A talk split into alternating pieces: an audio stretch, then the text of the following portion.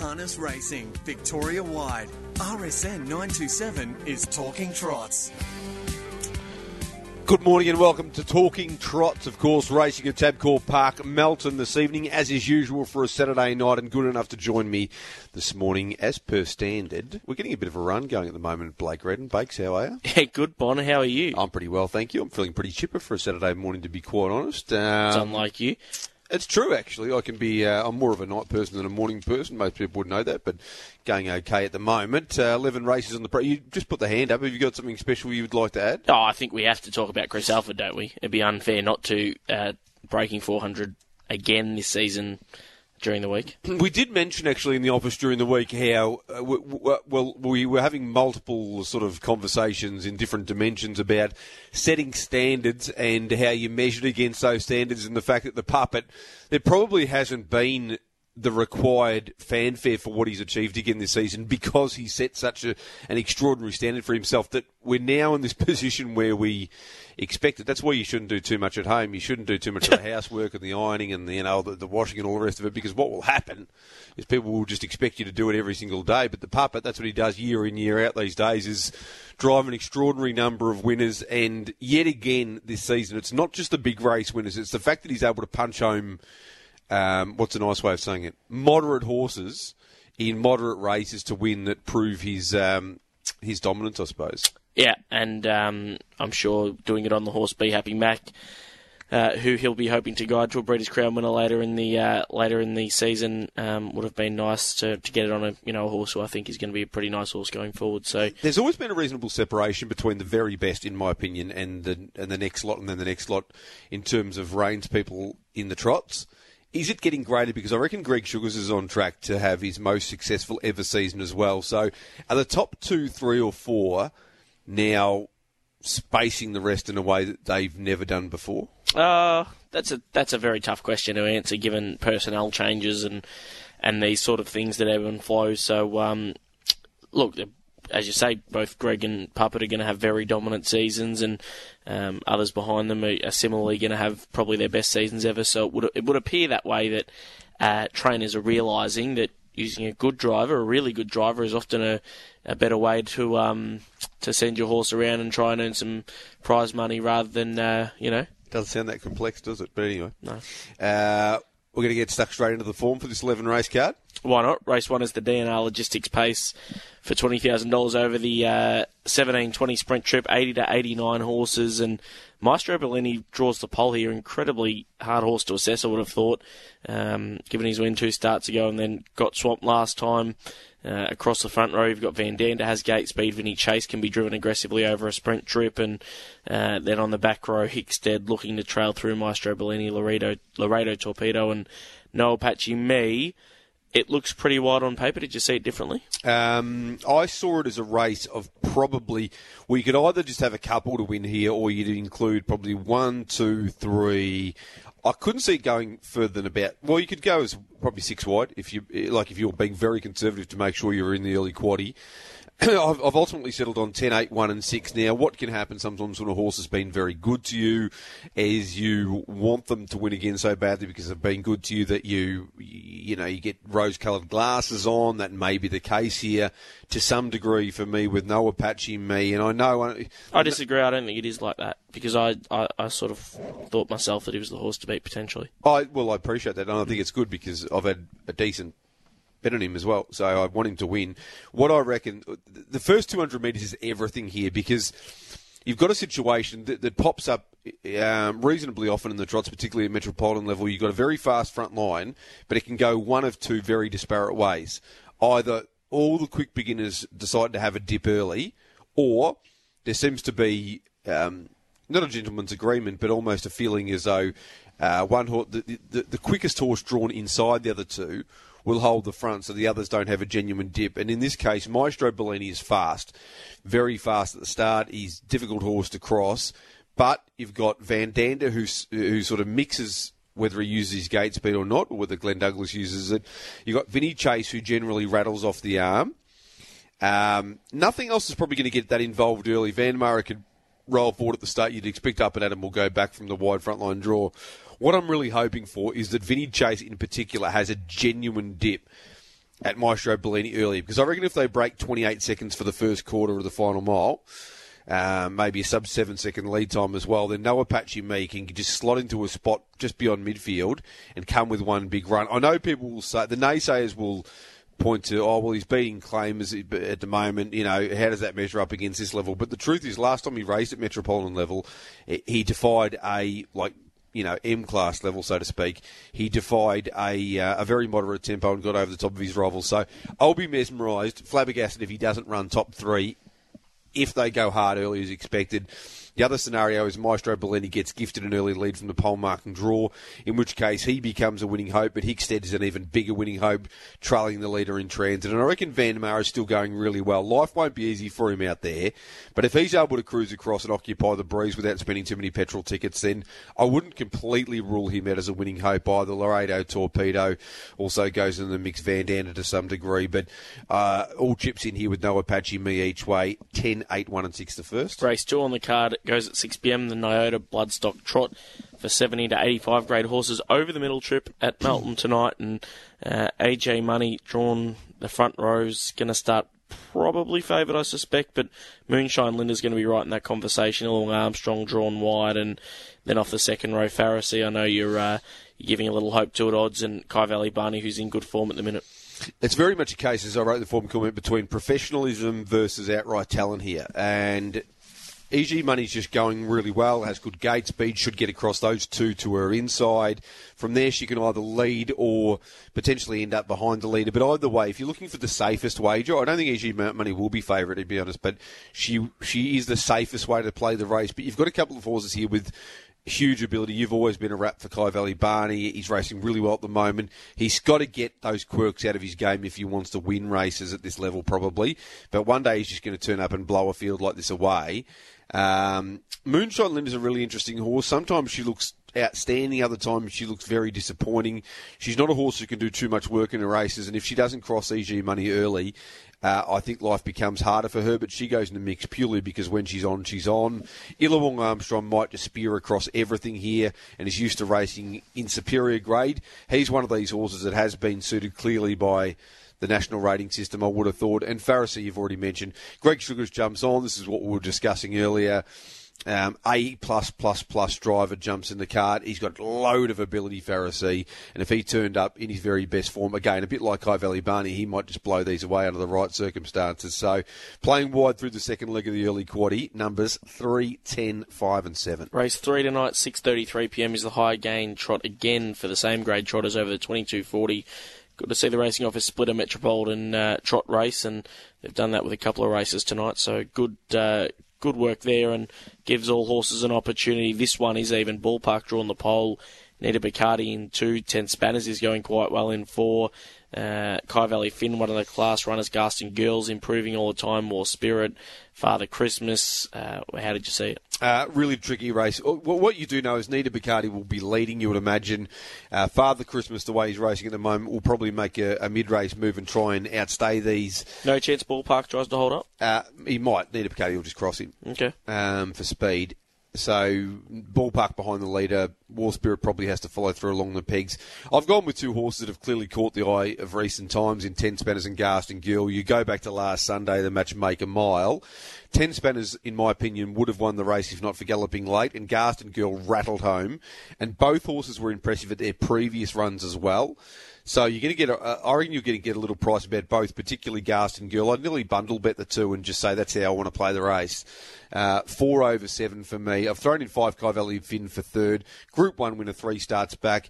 He's a nice horse. When he gets things his way, he's, um, you know, he, he's a really good trotter, but if he doesn't get things his way, he can be left behind as well. And Father Christmas goes in for fourth. He's another one, a little bit like Illawong Armstrong, I think he's been extremely well suited by the new national rating system. This is a horse who's raced at the absolute top level through the Inter Dominion series, turns up here in a 70 to 85 rated race. Uh, and he's actually going relatively well against really good opposition of recent times. So he might just be able to cruise up to the breeze and crush these. Who knows? But I'm just going to stick with the two mares who I reckon are, are having sea changes in their careers, but both racing really well. And they are 10 spanners and Garston Girl numbers in the third, 4, 7, 5, and 10. Race 4 is the first of our Group 3s on the card, the Aldebaran Park Melton Trotters Free for All. uh, over the middle trip, as it probably uh, you would expect is for the free for all trotters. And um, Tornado Valley was most impressive. Uh, look, in, in some ways, had things put on for him at Maryborough, but still went straight past them like the good horse he is and draws the front row here. Can anything beat him? No, he was looking. He looked like he was in a different world to them first up from a break. Broke the track record as you. Well, he was chewing the bit and he was uh, he was flopping his He's ears flopping around. his around. Uh, as you mentioned with Andy uh, on Gatesbird on Monday. I think I got some buy-in. Yeah, Got it was some great. buy-in. It was great. It was excellent radio. Uh, I um, you, you, know, you can say he had favours there, but he didn't have the front line draw, and we know how quick he is. I honestly think if Kate Gath wants to wind him up, he'll just cross Big Jack Hammer, and if he's in front, I mean, you could. You can you can go and you know you can go and make yourself a cup of tea. Can't you? Very quick beginner from out wide as well, isn't he? Yeah, and he gathers momentum. And I just think Big Jack Hammer, sure, I would think the Kima Frenning will look at the situation and think, you know, we're pretty quick. We can definitely run second here, and we're a little chance of betting Tornado Valley from behind the leader, tiny, if he over races or whatever. But he can't hold Tornado Valley wide and beat him. No way in the world. So uh, Tornado Valley is a certainty. I've had the lot on the lot on Tornado Valley about $1.70. I think he's around $1.30, $1.40 everywhere at the moment. Big Jack Hammer clear second pick, and I do hope he ends up behind the leader because it becomes a great exotic betting race if that's the case. Uh, then you go the other class established runners that we saw go around last weekend. Kyvalley Blur and Save Our Pennies will improve sharply. I think, you know, he was just cast into a, a horribly difficult role last weekend at Maryborough. And then cruising around and Delta Sun are both worth throwing in your exotics as well here. Moldy Law's an interesting runner. I'm I'm very much jury's out with him at the moment. Seven, four, six, and five in the Trotters free for all. race five on the card at Melton. We're up to the first leg of the quaddy for our preview here on Talking Trots, and uh, this is uh, an interesting race. The Pridmore Elect- Electrics pace over the uh, 22.40 for the 90 to 105 rated paces, and uh, Maritai he's improved first to second run and is surely going to get better again. But he, he draws a tricky race here with Wardan, the Black Prince, both on the front row, both with gate speed, and also my Kiwi mate off the second row returns from a break. Thoughts? Uh, as Paul Roos would say, let's be really clear. Let's be really clear about this is the race of the night. Now, it's not the richest race in the program, but it is the race of the night. I've gone five, three, four, and seven. I can make an argument for a number of these. I'm going with Maritai on top. I'm relying on Darby McGuigan, who I, um, I I guess uh, I mentioned on Twitter last week after his drive on Rock and Roll Lies, but it wasn't just that driver. I mean, he's one of the best young drivers I've seen in the last decade. Really, because you had him, uh, well, probably second or third when we were doing this maybe six weeks ago. Uh, the best drivers under 25. Yeah, I would still say I would say Zac Phillips and he are the uh, like Zac Phillips is the is the benchmark for those drivers for those young drivers. But I, you know, Darby would be, and I- I actually think his form over the last few months has been unbelievably good as well. He just gets better and better. They run for him. He, he's very good tactically. It's funny when you speak to him before race start. Sometimes you think to yourself, he he seems. Maybe he's just zoning, but he's like he, he, can seem a little nervy, like a like a driver who is in two or three minds about what he wants to do. But he seems to go out there and just press buttons like he's playing PS4. Sometimes it's quite. Uh, it's it's, it's Fortnite. he, he he's just in tune with it. He's like you know he's like one of those footy players that just goes out there and seems to be able to find space and know where the ball is and read the play. So I've got Maritai on top here. Uh, Look, I reckon Audi here, if Kima wants to, Kimama wants to, we'll just go straight across the field and find the front. Woodham will be kicking up well enough though to eventually get the lead. It's possible Woodham will just work to the front outright, but if not, I think he'll ultimately get to the lead. Code Black, I reckon, will be playing the uh, the aggressive game here and moving up outside the leader. Maritai, I reckon, Maritai's a quicker beginner for mine than the Black Prince. I reckon he gets that tactical advantage and moves into the 1-1. So I reckon he's going to get a beautiful run here, Maritai. And he's the one to beat. He was gifted a great drive by Darby last time. He'll need another really good drive, but I think he'll win the race. Here are the dangers, though. Wardan's going to be hard to run past. He was at least as good as Maritai last weekend. He's the kind of horse that can sometimes lose races where you think he should win, and if he's in front here, he's almost entitled to win the race. But um, he's going well, and if he's in front, very hard to beat, particularly if they disrespect him in, in the lead. Uh, for third, uh, third, the Black Prince, who's a you know got a dramatic turn of speed, um, comes down here from New South Wales and has run some magnificent races in uh, excellent company. Code Black was a great winner, first up from a break for new trainer Emma Stewart or new trainers Emma Stewart and Clayton Tonkin. The last up performance at Menangle was also good without quite getting the chocolates. Beaten on um, on Len Smith Mile Day by Lurham Creek, and then uh, I've thrown in also my Kiwi mate. Though I did go back through his first up runs, and he hasn't actually struck a blow at his last three fresh runs. Now people don't talk about that in harness racing very much, but. Uh, he has been trolling well against inferior opposition, uh, my Kiwi mate. So if you want to be conservative in your quaddies, give him a Guernsey as well. Five, three, four, and seven. The second of our Group Threes goes at 8 p.m. It's race six on the card, the Alabar Vic Bred Championship Final. Obviously, a heat into final affair. We have some pretty strong form lines here. Nostravilla's made it two on the bounce after going through that Vic Bred Super Series first up. Uh, off a long break, three summers draws the second row with TCB McRae and Rock and Roll Eyes she has an advantage at the barrier draw. Does that get her across the line? Well, it helps a hell of a lot, and I'll tell you why. Not only because she's the only one of the A graders, so to speak, off the uh, front row, but there's no gate speed here. Guilty Hanover is the only other one with gate speed. So, and Guilty Hanover will hand over to Nostravilla. So Nostravilla is 98.9% likely to find the front, probably more. And once you get, well, no, virtually 100 actually. And once she gets there, the only thing that can upset her is if I reckon if David McGuigan follows through because he follows through behind Nostravilla. If he just says the only way I can win is just by brutalising the mare and just going merciless times outside the leader, then Nostravilla is vulnerable. But she went 55 and change and did it under her own steam last weekend. She's only going to get better and better and better. She hasn't had that many runs back from a very long break she's entitled to be a very short price favourite. I've got her on top, and there's only three horses you'd be including in a saver quad here. 11 3 Summers, who would be the ultimate beneficiary for mine if Rock and Roll Eyes did turn this into a merciless staying contest. Rock and Roll Eyes himself, who might have just gone to a complete another level here, and of course being paired with David McGuigan hasn't hurt. And TCB McRae, if everything went perfectly to plan and say Rock and Roll Eyes is brutalising outside the leader, Three Summers is the first appeal, three wide, and TCB McRae gets to cruise into it because he he does everything very easily until he's popped the question towards the end of his races because we know he's had those breathing problems over a long period of time.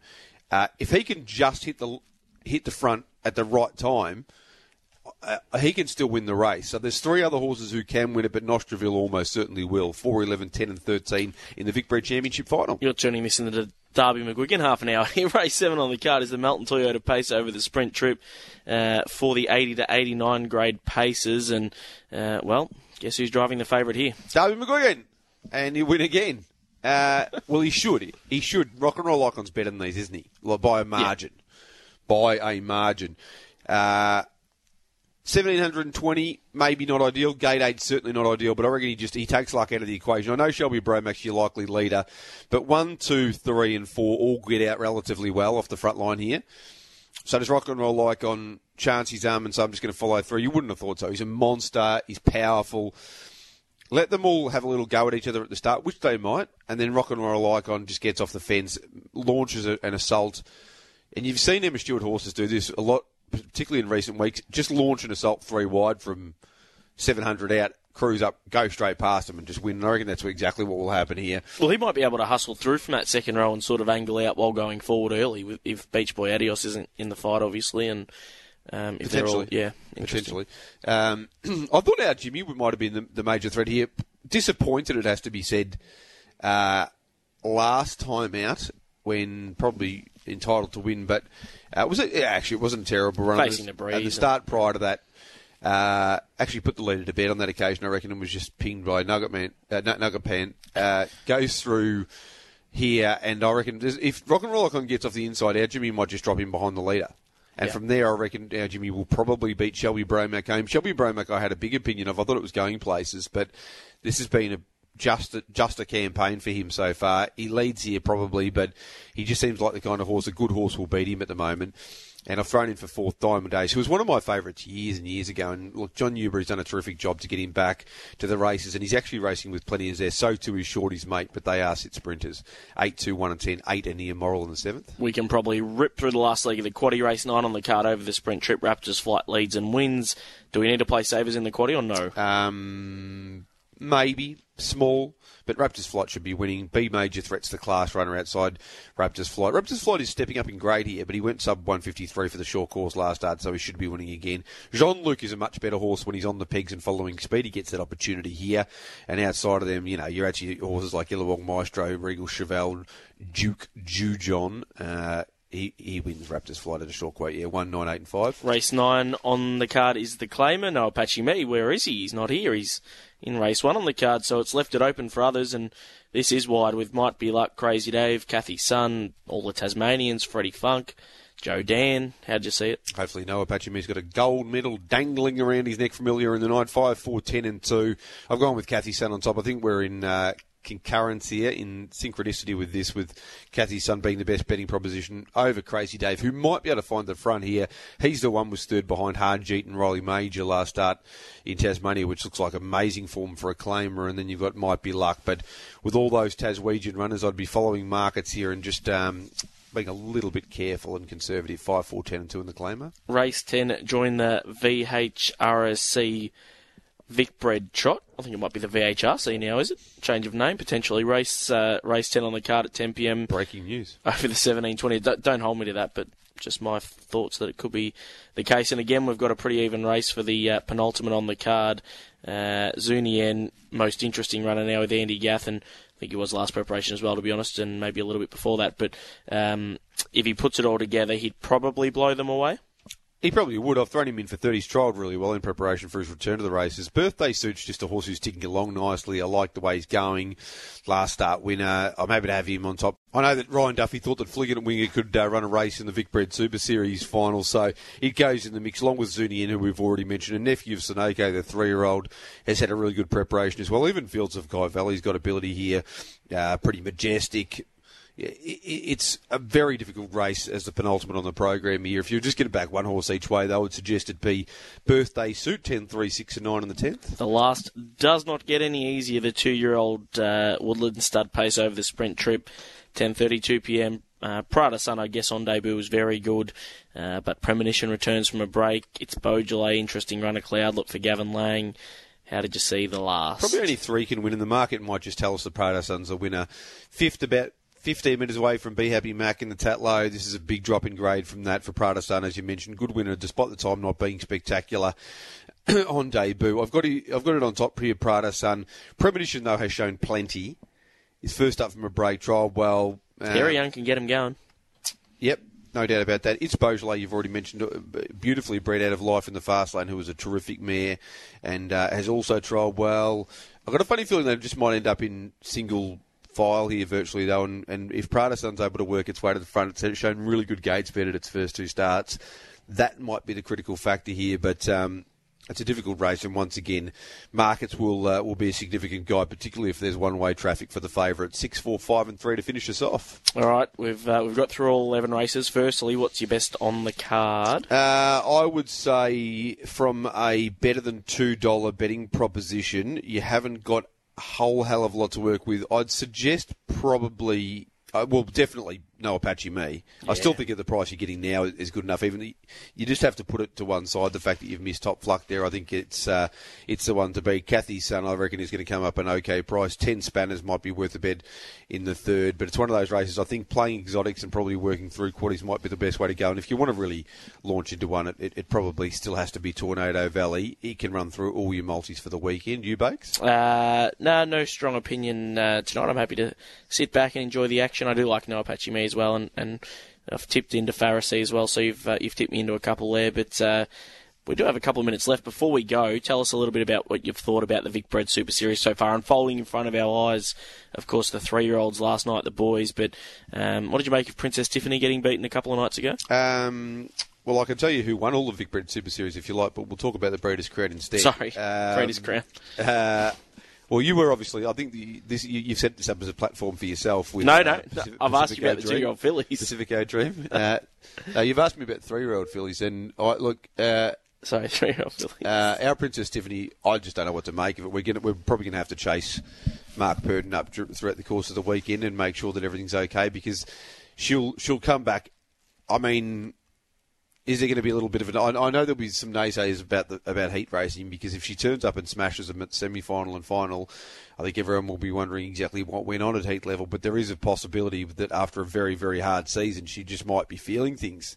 So, I mean, I declared her. I think I, I, I've got some egg on my face at the moment potentially because I think I declared her at a dollar forty for the final as just the best possible thing you could yeah. ever have. What a and I, have got no doubt in the world she's Yeah. uh, like a whole stack better than anything she takes on here in the series.